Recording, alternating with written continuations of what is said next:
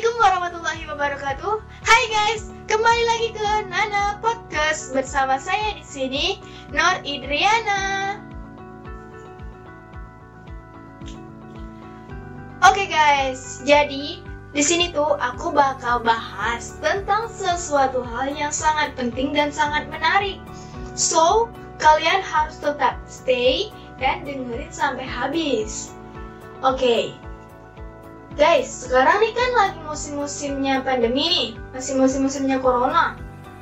Nah, corona dari beberapa bulan yang lalu nih, sampai sekarang masih mewabah di negara kita.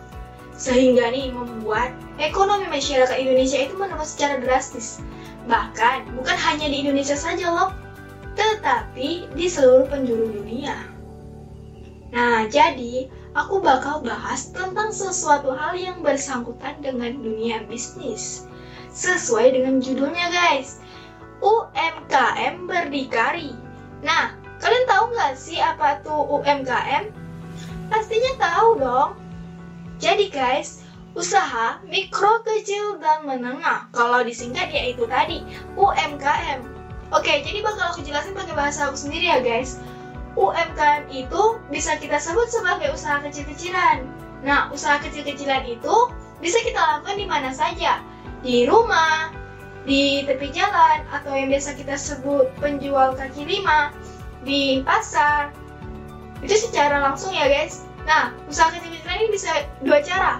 Usaha secara langsung dan usaha secara online.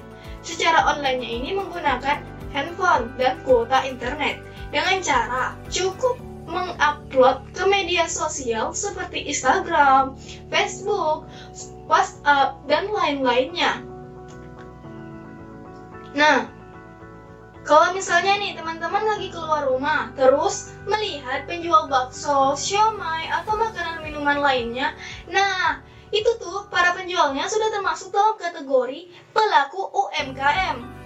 Pelaku UMKM itu guys bukan hanya para pekerja, para usahawan atau para orang dewasa yang sudah mengerti atau yang sudah mengalami dan mengerti tentang dunia pekerjaan gitu. Tetapi para pelajar juga loh guys.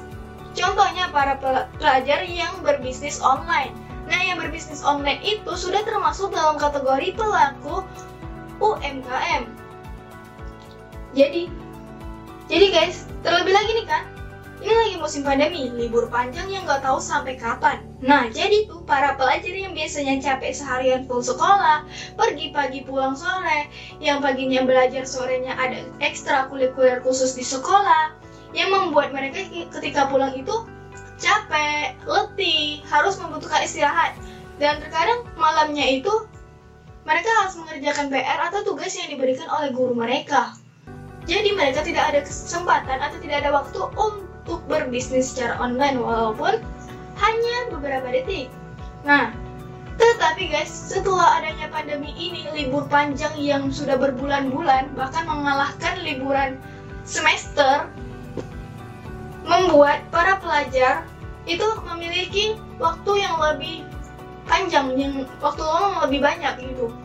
Yang biasanya waktu dihabiskan untuk sekolah, aktivitas sekolah, dan sekarang hanya dihabiskan untuk membuat tugas di sekolah terus itu membantu orang tua rebahan main handphone bersantai dan membaca buku misalnya.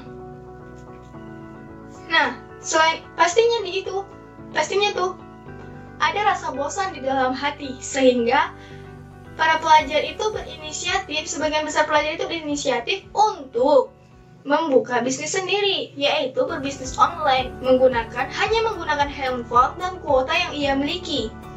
Aku tuh mau cerita tentang teman aku nih guys. Teman aku tuh paling hobi yang namanya masak, membuat sesuatu hal yang baru. Sesuatu hal yang baru tuh maksudnya apa?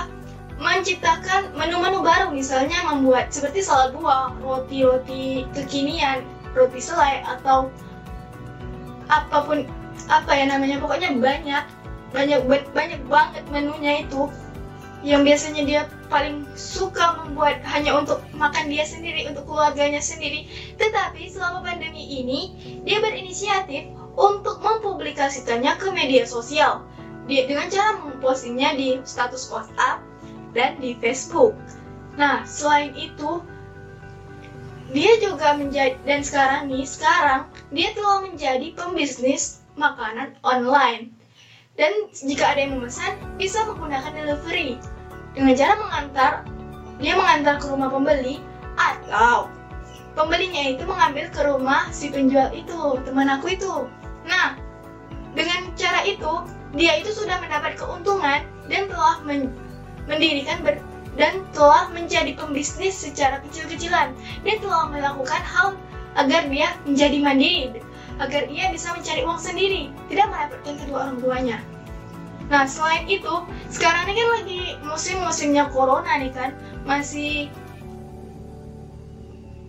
masih apa tuh namanya masih darurat covid nah sedangkan masyarakat Indonesia itu sangat dibutuhkan membutuhkan alat pelindung diri APBD. Salah satunya apa? Masker. Nah, sekarang nih kan masker lagi banyak dibutuhkan oleh masyarakat. Lagi terkadang itu jadi bahan langka gitu, barang langka. Nah, terkadang ini adalah kesempatan terbesar para pelajar yang memiliki hobi menjahit untuk menciptakan masker sendiri. Menjahit dengan dengan tangannya sendiri atau mesin jahit yang dia miliki di rumah dan bahan yang ada di rumah. Menciptakan masker sendiri, lalu dipublikasikannya ke media sosial. Setelah dipublikasikan ada yang memesan, nah dari situ dia akan mendapat keuntungan dan mendapatkan uang sendiri. Di situ dia akan menjadi mandiri dan dia telah berdikari.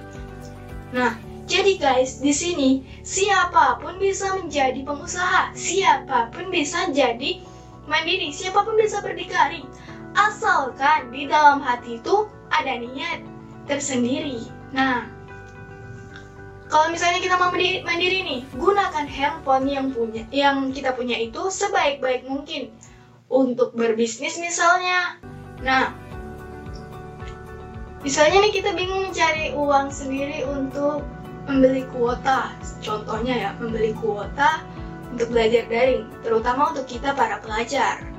Nah, kita bisa mencoba sedikit demi sedikit pelan secara pelan agar kita bisa menjadi pengusaha kecil-kecilan. Nah, agar kita bisa memenuhi kebutuhan kita sendiri. Oke guys, karena apa? Karena semua itu, karena semua ini untuk kita. Oke guys, jadi ingat intinya ini untuk kita. Jadi, mungkin hanya ini yang dapat aku jelasin. Kalau misalnya nih aku ada salah kata, salah makna atau ada salah dalam tutur bahasa, aku mohon maaf banget. Karena aku juga manusia kan di sini. So, aku mau pamit dulu, tapi sebelum itu aku mau ngingetin untuk kita semua jangan lupa jaga kesehatan dan tetap ikuti protokol kesehatan kalau misalnya mau keluar rumah. Oke okay guys, aku Nur Idriana pamit undur diri. Maaf misalnya ada salah. See you. Assalamualaikum warahmatullahi wabarakatuh. Bye.